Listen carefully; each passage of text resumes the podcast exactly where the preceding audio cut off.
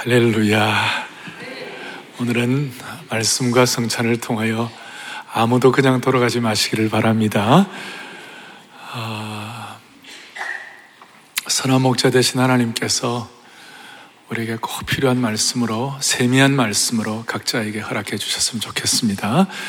오늘은 다윗 시리즈를 계속하면서 인생의 버팀목이 흔들릴 때, 인생의 기둥이 흔들릴 때, 참 이해할 수 없는 어려움들이 닥쳐왔을 때 어떻게 다윗을 통해 이것을 감당할 수 있을 것인가 좀 정리를 하겠습니다.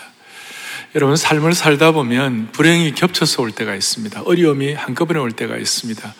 대표적인 예로 욥입니다.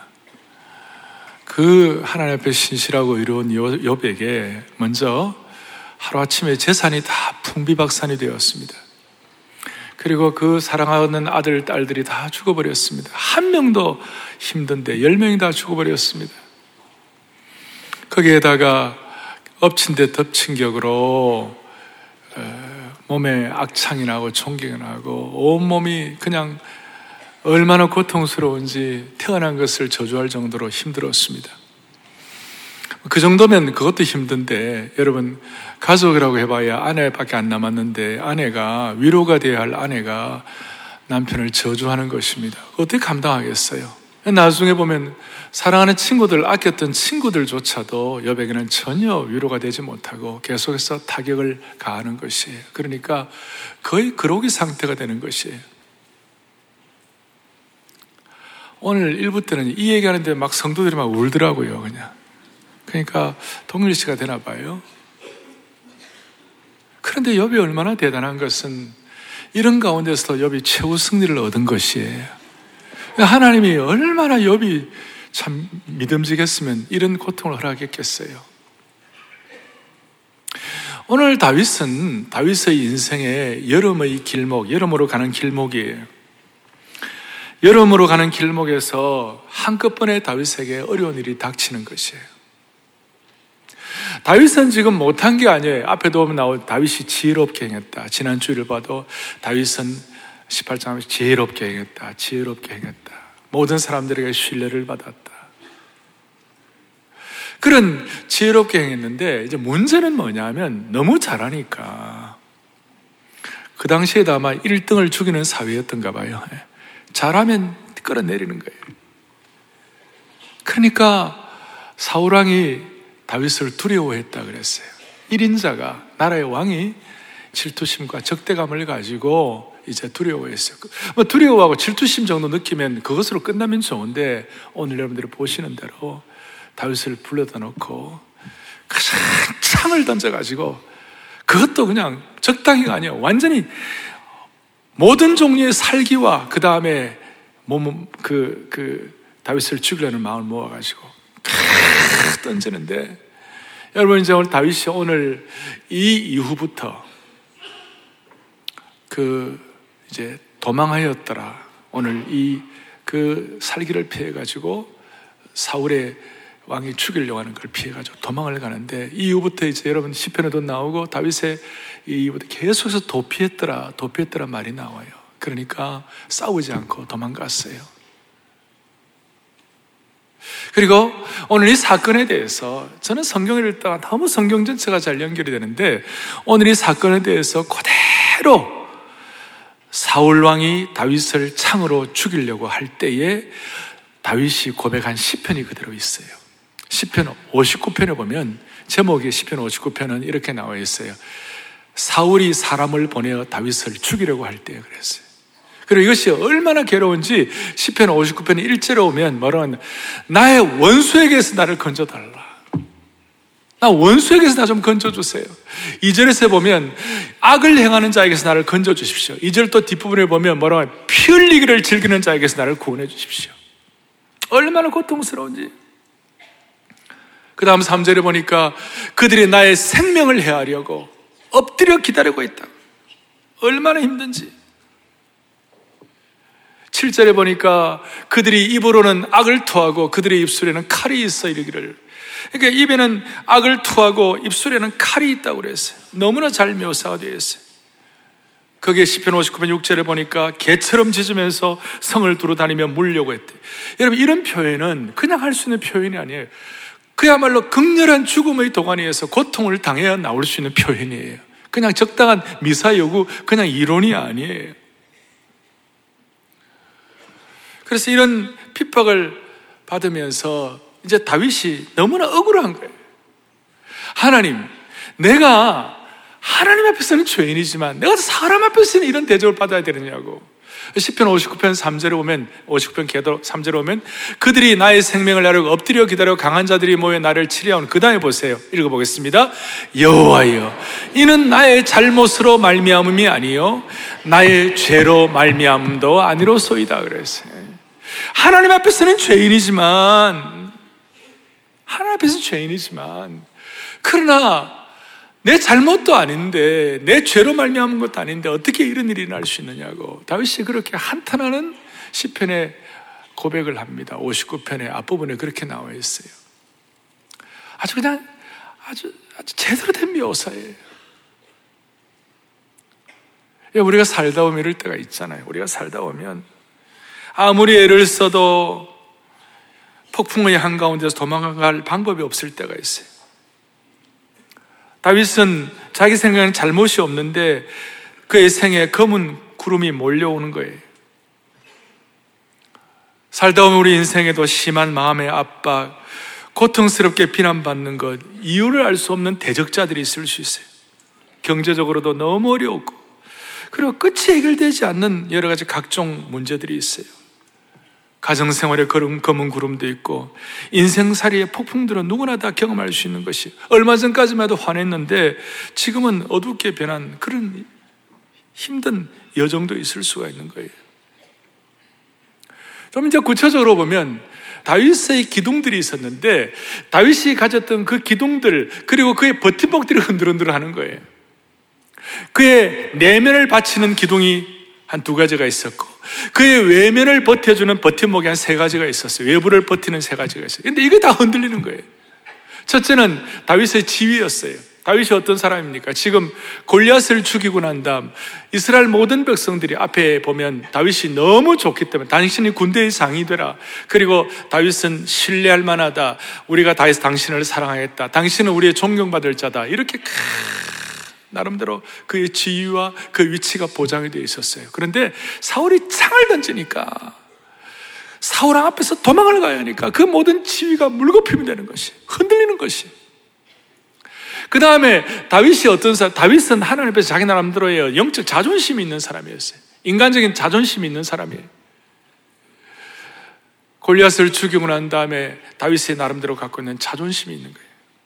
근데 그 하나님은 그 자존심조차도 밑바닥까지 내려가는 환경을 만드시는 거예요.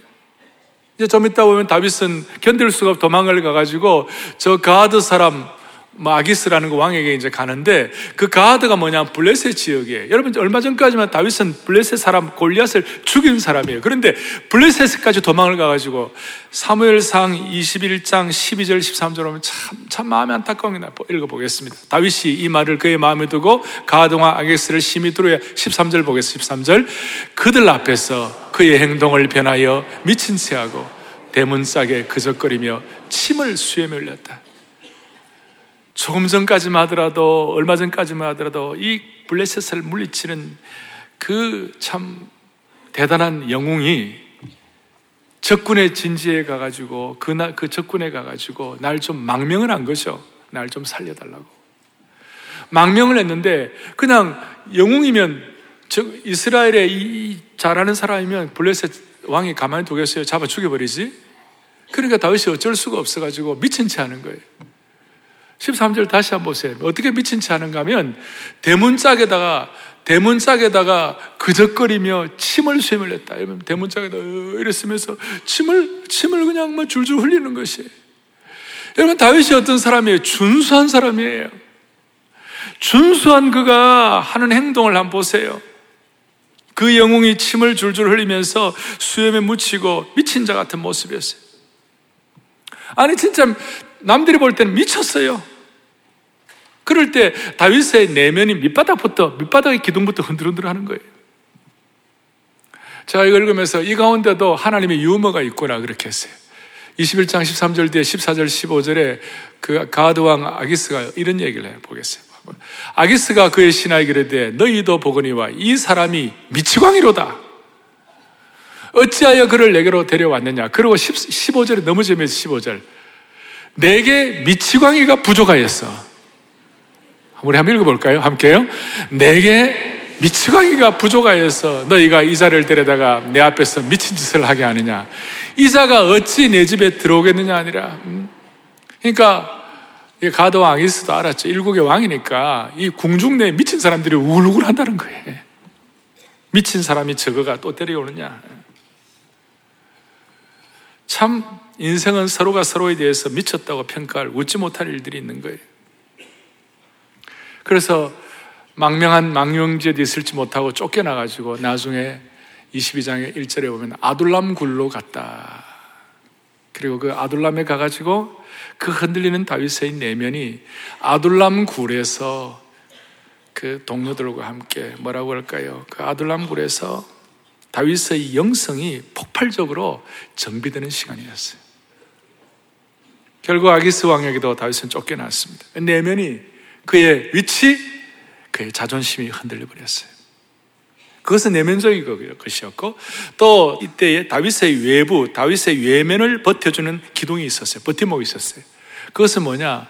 첫 번째로는 다윗에게 있어서 뭐가 있었냐면 다윗의 멘토가 있었죠. 사무엘 선지자가 멘토였어요. 그 사무엘 선지자 멘토가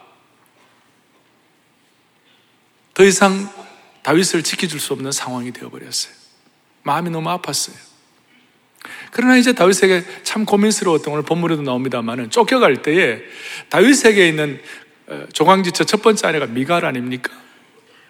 사울왕의 딸 미갈이 다윗을 정말 사랑했는데 아버지가 자기 남편을 죽이려고 그러니까 이제 이 아내인 미갈이 다윗에 대한 마음이 극진해가지고 다윗을 살리려고 그래가지고 이제 그 사랑하는 아내와 같이 살고 싶은데도 불구하고 그렇게 하지 못하고 도망을 가야 되는 그러니까 앞으로 이 이후로는 다윗이 제대로 이 미갈과 함께 가정생활을 할 수 없는 그런 상황이 되었어요. 가정조차 흔들리게 된 것이. 가정이 흔들리는 것이. 아내라는 기둥이 흔들리게 된 것이. 옛날에는 여러분 가정이 홈 스위트 홈이었어요. 가정은 안식하는 곳이고 우리가 영적으로 충전하는 곳이에요. 근데 요즘은 가정이 3대 스트레스를 받는 곳이래요. 직장과 학교와 가정 이 세 가지가 3대 스트레스래요.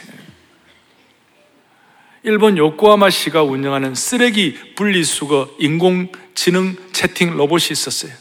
여러분 제가 이 말 듣고 시험 되는 자가 없기를 바랍니다.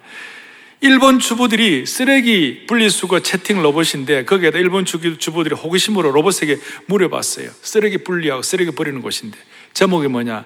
남편을 어떻게 버려야 되나? 좀, 좀 슬픈 얘기죠. 그러니까 로봇이 뭐라고 대답했냐면 참 제가 조심스러운데요. 판단력이 없어서 함부로 결혼하고 인내력이 없어서 함부로 이혼하고 기억력이 없어서 다시 재혼한다 그랬어요. 그러니까 이거 어떻게 남편 어떻게 버리냐 그러니까 뭐라고 그러냐면 그냥 인내심을 갖고 살아 그랬대요. 자, 이런 얘기들이 오늘 뭐 혹시 마음에 아픔이 되는 분이 있을지 모르겠는데 이거 다, 이걸 다 정리할 정도로 오늘 말씀에 위력이 있기를 바라는 것이 아시겠어요? 버티는 것이 있어요. 우리를 외부적으로 버텨주는 것이 있어요. 멘토가 있을 수 있고, 좋은 선배가 있을 수 있고, 좋은 가정이 있지만 그것조차 흔드는 거예요. 마지막으로 다윗에게 정말 좋은 외부의 버팀목이 누구 있어요? 요나단이었죠. 사랑하는 친구 요나단, 생명처럼 사랑하는 친구 요나단. 지난 주일날 그 요나단에 대해서 우리가 얼마나 은혜를 받았습니까? 근데 하나님께서 뒤에 보면 3월상 20장 42절에 요나단이 다윗에게 이르되 평안히 가라 그러고 다윗은 일어나 떠나고 요나단은 성읍으로 들어가니라. 이 이후에 다윗은 요나단을 다시 만나지 못해요. 가장 버텨주는 사랑하는 친구도 흔들리고 가정도 흔들리고 멘토도 흔들리고 하나님 왜 이렇게 하실까? 우리는 우리의 생을 살아가면서 우리가 의뢰하는 것들이 있어요. 어릴 때는 부모를 의지합니다. 학교 다닐 때는 선생님과 친구를 의지합니다. 심지어 교육을 의지합니다. 개인의 미래에 대한 희망을 갖고 또 우리가 미래에 대한 소망을 의지합니다. 성인이 되면 배우자나 안정된 재정 상태를 의지합니다. 직업을 의지합니다. 부모와 같은 선배를 의지하기도 하는 것이에요. 그런데 우리 하나님은 팥쥐 할머니도 아닌데, 팥쥐 어머니도 아닌데, 뺑덕 어머님도 아닌데, 왜 우리 기둥을 흔드실까? 왜 흔드실까? 우선, 욥의 입장에서는 하나님이 욥을 그렇게 흔드실 때에 나중에 욥이 어떻게 했냐면 그 흔드는 걸 통하여 자기 주변 옆에 일어나는 것들을 보다가 아, 위로부터 주시는 것에 대한 것이 제대로 확인이 못 되었는데 그 모든 과정을 거치고 난 다음에 욥기 42장 5절에 욥이 이런 표현을 하는 거예요. 욥이 표현한 것을 한번 들어 한번 같이 한번 합독하겠습니다. 함께 보죠. 내가 죽게 대하여 귀로 듣기만 하였사오나 이제는 그러니까 이런 인생의 기둥이 흔들리고 고난당의 전까지는 이 옆에 있는 것, 좌우 옆은 잘 보았는데 위로부터 부어주시는 위로부터의 그 하나님의 그 하나님 인도하심에 대해서는 잘 몰랐다는 거예요. 그러니까 귀로 듣기만 하고 위로부터 주시는 것에 대해서는 열린, 열린 위로부터 열린 것에 대해서는 우리가 잘 몰랐다는 거예요. 그러니까 하나님은 이런 기둥과 그 다음에 버팀목을 흔들릴 때는 우리 주의 옆 상황뿐만 아니라 하나님과의 위로부터 부어주시는 위로부터 열려주시는 그것에 대해서 눈이 열리기를 바란다는 것이에요. 제가 어떤 노원로 목사님이 한국의 상당히 그 정치 지도자 장관, 장관이 되시는 분에게 제가 옆에서 그분이 하는 얘기를 들었어요. 무슨 무슨 장관. 당신이 아무리 뭐 열심히 해보려고 하더라도 이게 정리가 안 됐으면 이게 안 되는 거야. 제가 이렇게 해도 알아들으시겠어요? 이게 정리가 안 되면 이게 안 되는 거야. 그러니 이게 하나님과의 관계가 먼저 돼야 돼. 여기에 대해서 먼저 제대로 돼야 그 다음에 옆에 제대로 되는 것이야. 설령 옆에 일어나는 것들이 다 잘 되고 멋있게 된다 할지라도 이게 안 되면 이것은 오래 가는 것이 아니야. 정치는 잠깐이고 하나님과의 관계는 영원한 것이야. 그러니까 이런 일들이 흔들릴 때에 우리에게 있어서 먼저 우리의 마음속에 확인되어 주시는 것이 뭐냐면 옆에 있는 것들을 이거 이거 이것뿐만 아니라 하나님과의 관계에서 눈이 열리도록 만들어주신 주님을 찬양하는 것이에요. 삶의 기둥과 버팀목의 지축이 흔들리는 어려움 속에서요. 욥처럼 하나님 만나고 경험한 후에 삶을 바라보는 눈이 달라지고 이전과는 비교할 수 없는 깊이와 신앙의 향기가 나는 것이에요. 가짜가 가짜가 되고 진짜가 진짜가 되는 것이에요. 그래서 그럴 때 우리는 소위 신앙의 순도, 신앙의 격, 신앙의 결, 신앙의 수준, 신앙의 향기가 완전히 다르도록 만들어 주시는 것입니다. 그래서 복음주의 신학자 옥스포드의 알리스터 맥크러스가 한 얘기를 한번 제가 정리를 해보았어요. 한번 보겠어요. 같이 보죠. 너무나 자주 우리의 신앙은 신뢰할 수 없는 토대에 근거하고 있다. 이를테면 만족스러운 인간관계, 안정된 직장, 든든한 은행 계좌, 육체적 건강 같은 것들이다. 우리는 종종 이러한 버팀목들이 하나님을 대신하게 된다. 그러나 하나님은 우리를 한 번씩 흔드셔서 우리가 의지하는 세상의 버팀목이라는 불순물을 제거하고 하나님만을 신뢰하는 법을 배우게 한다. 아멘. 여러분 이거 동의하시죠? 네. 그러니까 이제 중요한 것은 오늘 성찬식 그리스도의 몸과 피를 그리스도의 떡과 잔을 앞에 놓고 우리가 오늘 이 시간 기도의 제목으로 삼아야 되고 우리가 다 붙잡아야 할 통찰력이 있는 것이 그것이 뭐냐? 우리가 의지하는 기둥이 흔들리고 그 기둥 버팀목이 흔들릴 때 그때 하나님이 주시는 위로부터 주시는 위로부터 깨닫게 하시는 통찰력은 무엇과도 바꿀 수 없는 것인데 첫 번째 통찰력은 뭐냐면 우리가 아무리 좋아하는 것이라도 사랑하는 주님과 대체할 수 있는 것은 없다 이것이. 뭐 우리가 다 이별적으로 다 안다 그게 아니에요. 그래서 여러분 진짜 영적인 눈이 제대로 열리면 우리가 흔들린다고 생각하지만 사실 그 흔들리는 것이 아니에요. 하나님의 사랑은 안 흔들리는 것이에요. 하나님의 진짜 공급은 안 흔들리는 것이에요.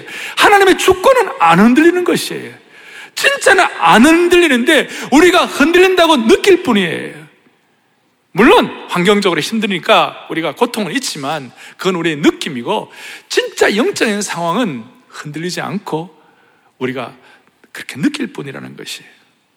그래서 우리가 거기에서 깨닫는 것은 뭐냐면 하나님의 시각에서 보면 우리가 이것은 정말 잃어버릴 수 없는 기둥이라고 버팀목이라고 생각하는 그것은 하나님의 입장에서 볼 때는 그것이 장난감이라는 것이에요. 장난감이다. 뭐라고요? 장난감이다. 우리의 자존심도 하나님 보시기에는 삶의 장난감이다.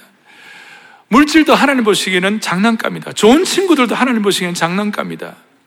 근데 우리는 이 장난감에 대해서 너무 애착이 가고 너무 재밌어가지고 이 장난감 포기하기를 너무 두려워하는 것이에요. 그래서 한 번씩은 하나님을 흔드시는 거예요. 좀 우리는 세게 말하면 이 장난감을 가지고 노는 것에 우리는 승리하려고 전력 투구를 하는 거예요. 다른 표현으로 말하면 덜 중요한 것에 성공하려고 전력 투구를 하는 것이. 그렇기 때문에 하나님은 우리가 의지하던 이 장난감을 한 번씩 흔들므로 말미암아 덜 중요한 것이 아니라 가장 중요한 것을 성공하도록 만들어주신 주님을 찬양합니다. 아이들은 장난감을 갖고 놀다가 시간이 지나면 원위치로 갖다 놓습니다. 인생살에도 마찬가지입니다. 장난감은 게임이 끝나면 박스 속으로 들어갈 수밖에 없는 것이에요. 우리 아이들이 노는 것, 노는 이 장난감은 일시적이고 나중에는 다 박스로 들어간다는 것입니다. 결국은 나중에 쓰레기통에 들어갈 때가 많아요. 이 세상은 대부분 우리 인생 가운데서 우리 삶을 살아가는 가운데서 많은 사람들은 장난감 수집하는 것을 가장 가치 있는 것으로 여기고 거기에다 전력 투구하는 거예요. 그래서 장난감에 우리의 시선과 초점과 에너지를 다 빼앗기고 심지어 중독에 빠지기도 하는 것이. 맨날 장난감에 중독에 빠져가지고 거기에 놀다 보면 실체를 놓치고 마는 것이. 그래서 진짜 주님 살아가는 것, 인생의 기둥이 흔들리면서 경험하는 것은 진짜 주님 살아가는 것이 확고하면 그 장난감에 중독되지 않도록 만들어주신 주님이세요. 예. 이걸 깨닫게 되면요. 참 놀라운 것은 우리에게는 장난감이 아니라 그 기둥들이 하나님 우리에게는 선물로 주시는 것이에요. 장난감은 중독될 수 있지만 이 선물은 우리가 누릴 수가 있는 것이에요. 그러니까 주님을 향한 우리의 시선과 이것이 열려가지고 제대로 깨닫게 되면 이것이 주님이 주신 선물이 되므로 말미암아 선물은 누리고 중독되지 아니하고 우리가 우리 남은 인생을 우선순위에서 덜 중요한 것 성공하지 아니하고 가장 중요한 것에 성공하도록 만들어 주시는 주님이신 것이에요. 이게 첫 번째 통찰력이에요. 그래서 오늘 우리가 성찬식을 참여하며 자신을 살피면서 주여 내가 중독된 거 있으면 제가여 주시옵소서. 장난감에 마음 뺏기 한걸 정리하게 하여 주십시오. 두 번째로 중요한 통찰력은 뭐냐?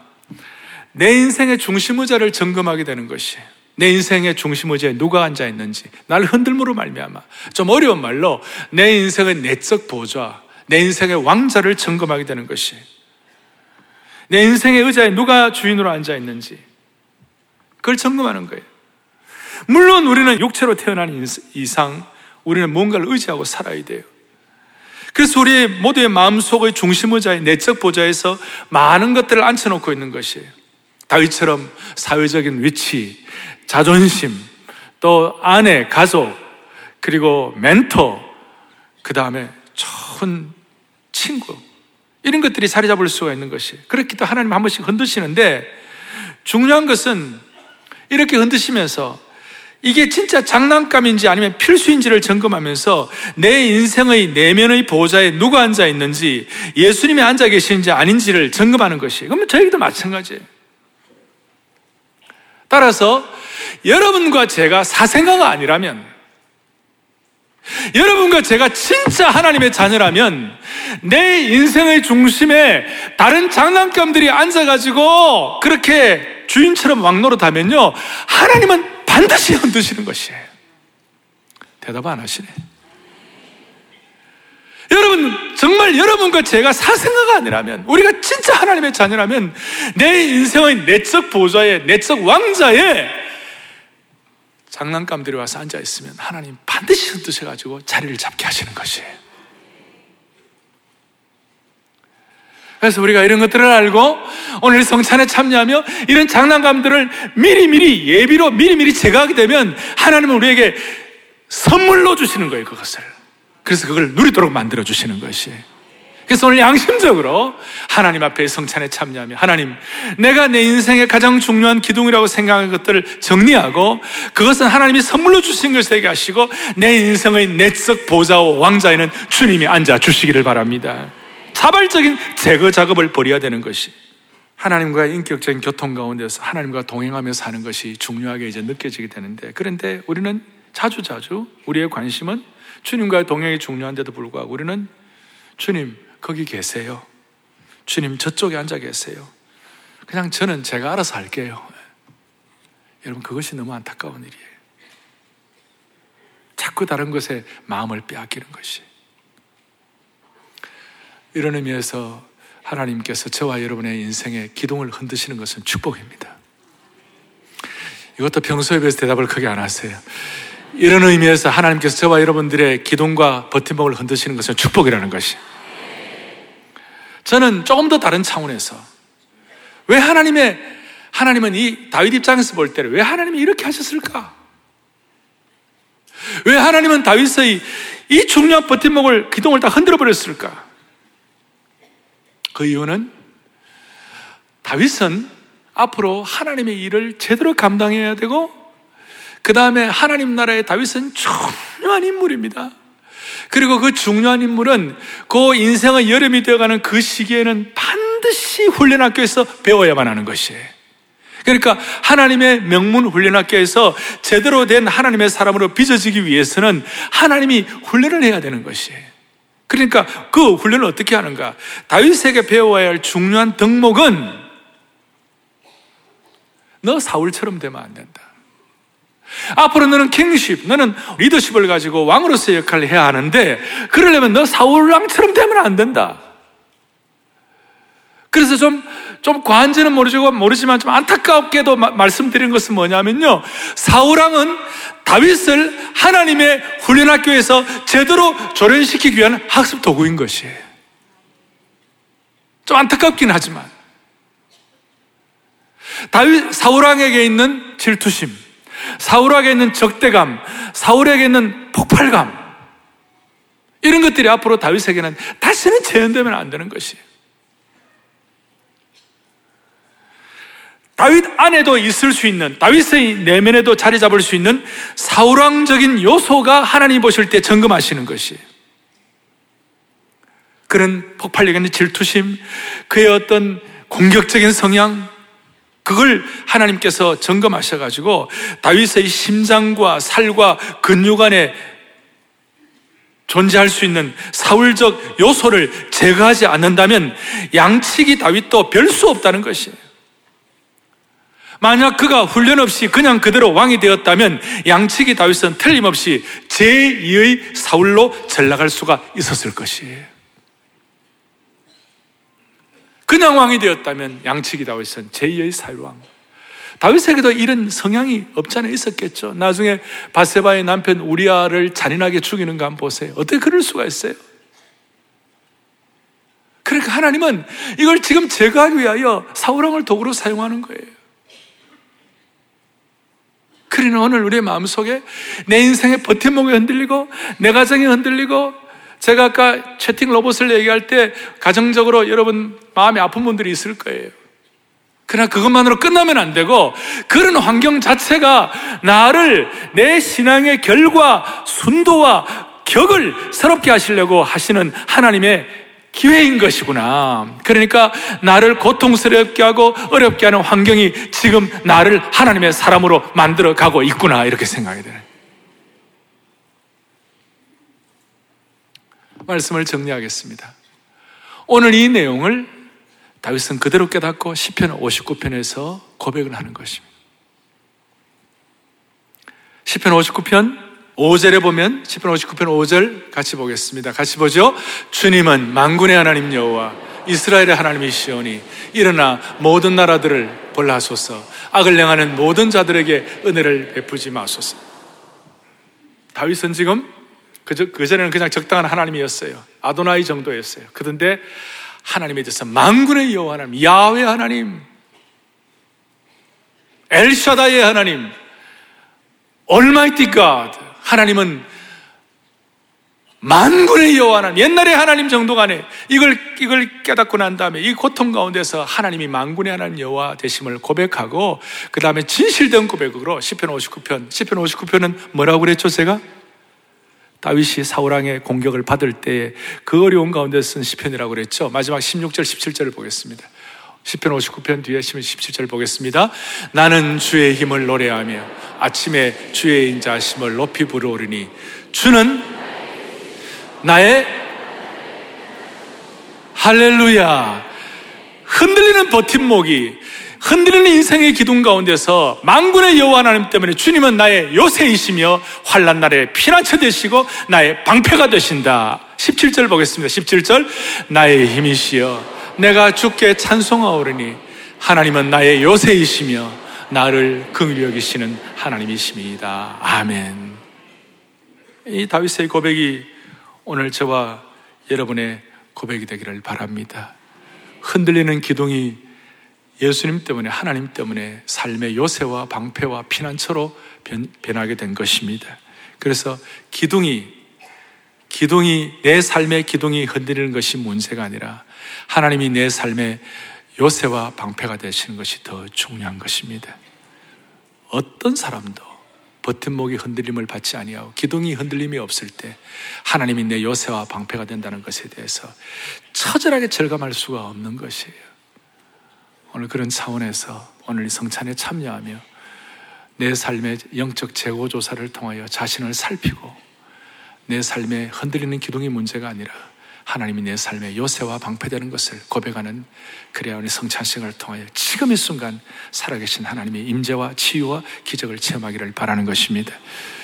오늘 제가 성찬에 참여하면 오늘은 사랑의 교회 성도들과 함께 우리는 한 주가 한 역사이기 때문에 제가 찬송 하나를 같이 하고 오늘 이 말씀에 맞는 찬송 하나를 같이 하고 그 다음에 이 성찬식에 참여하고 싶다 이런 제가 마음을 주셔가지고 저희 교회 포에버 어른들 우리 교회 60, 70 이상 되신 포에버 어, 우리 교회 포에버 우리 한 수천 명의 성도들이 있는데 그 포에버에서 어, 객관적으로 제일 제일 찬송을 잘하신다는 그런 우리 중창단이 있어요. 이 중창단이 있는데 이 포에버 중창단에서 찬송이 무슨 찬송이냐면 내 진정 사모하는 내 진정 사모하는 친구가 되시며 산 밑에 백합하여 빛나는 새벽별 내 마음이 아플 적에 큰 위로 되시며 나 외로울 때 친구라 주 예수 내 구주 내 모든 쓰라림을 주 담당하시고 시험을 당할 때 참방패 되시네.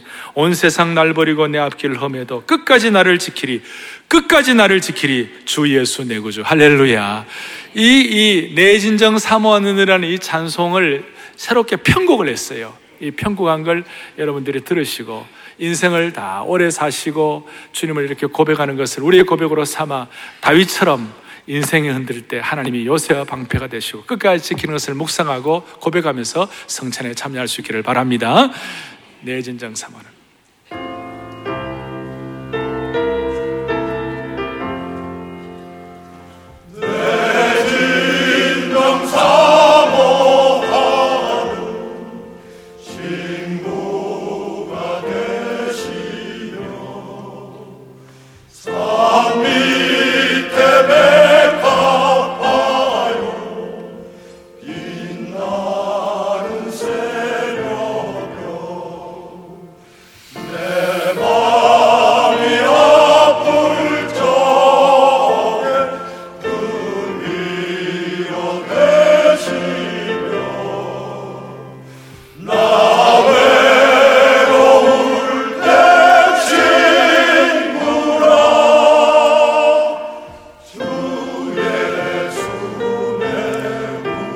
기절할 때 성찬 회원들은 제 위치해 주세요.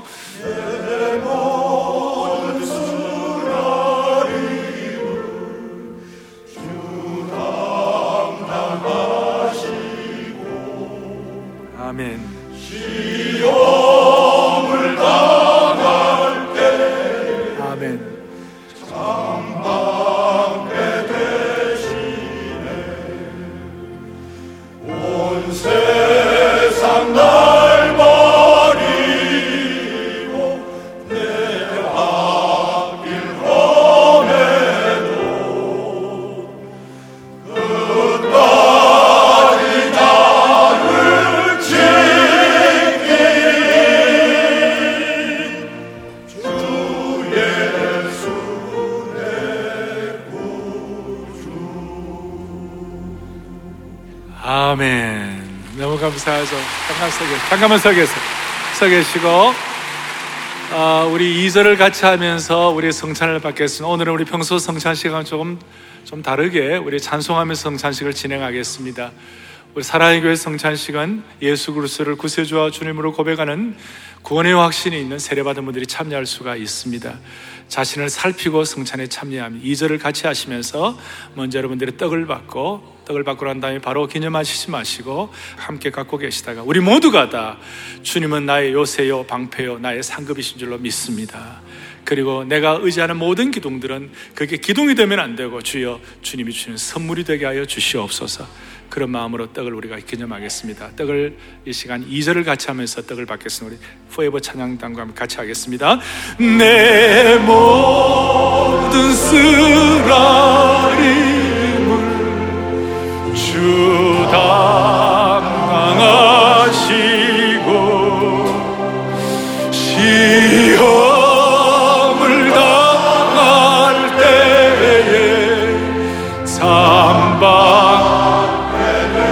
성당과 별관에 있는 여러분들 떡을 다 받으시기 바랍니다.